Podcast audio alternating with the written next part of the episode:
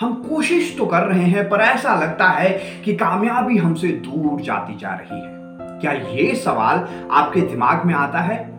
तो ये कहानी आपकी मदद कर सकती है। नमस्ते, आप सुन रहे हैं शक्ति सावंत को। I teacher and an entrepreneur in making ये कहानी है जंगल के राजा शेर की। उन दिनों बड़ी भीषण गर्मी पड़ रही थी और जंगल के सभी जानवर बहुत परेशान थे। सभी आलसी हो गए थे और गर्मी से बेहाल हो गए थे। कि एक दिन शेर को भूख लगती है और वो अपनी गुफा से बाहर निकलता है। कोई शिकार मिल जाए तो अपनी भूख को वो मिटा सके, कि उसकी नज़र एक खरगोश पर पड़ती है। फिर उसके दिमाग में आता है, इतना छोटा सा खरगोश खा के मेरा पेट तो भरेगा नहीं तो फिर फालतू मेहनत क्यों करना? फिर वो सोचता है, चलो, इसको खा लेते हैं, उसके बाद कोई और शिकार कर लेंगे।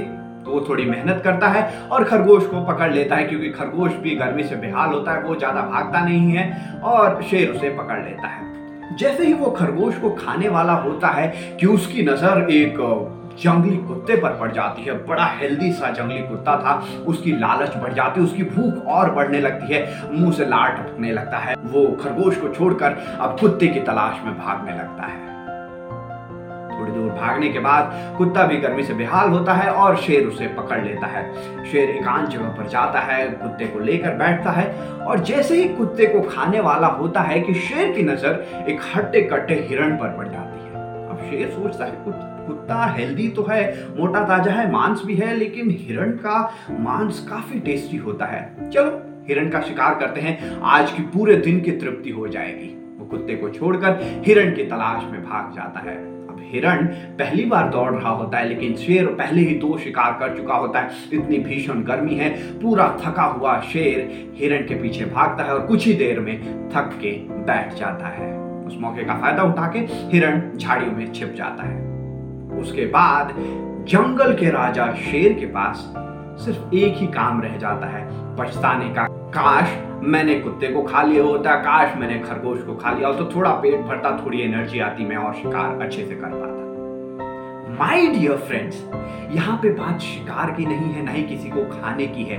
हमारी ज़िंदगी में भी क्या ऐसा नहीं होता, हम एक काम को शुरू करते हैं कि हमें दूसरा लुभावना काम दिखने लगता है। उसके बाद तीसरा लुभावना कार्य दिखने लगता है, थोड़ा उधर ज़्यादा पैसा दिखने लगता है, ज़्यादा रिकॉग्निशन दिखने लगता है और हम एक काम को छोड़कर दूसरे काम पर शिफ्ट होते हैं और ऐसे ही शिफ्ट होते रहते हैं।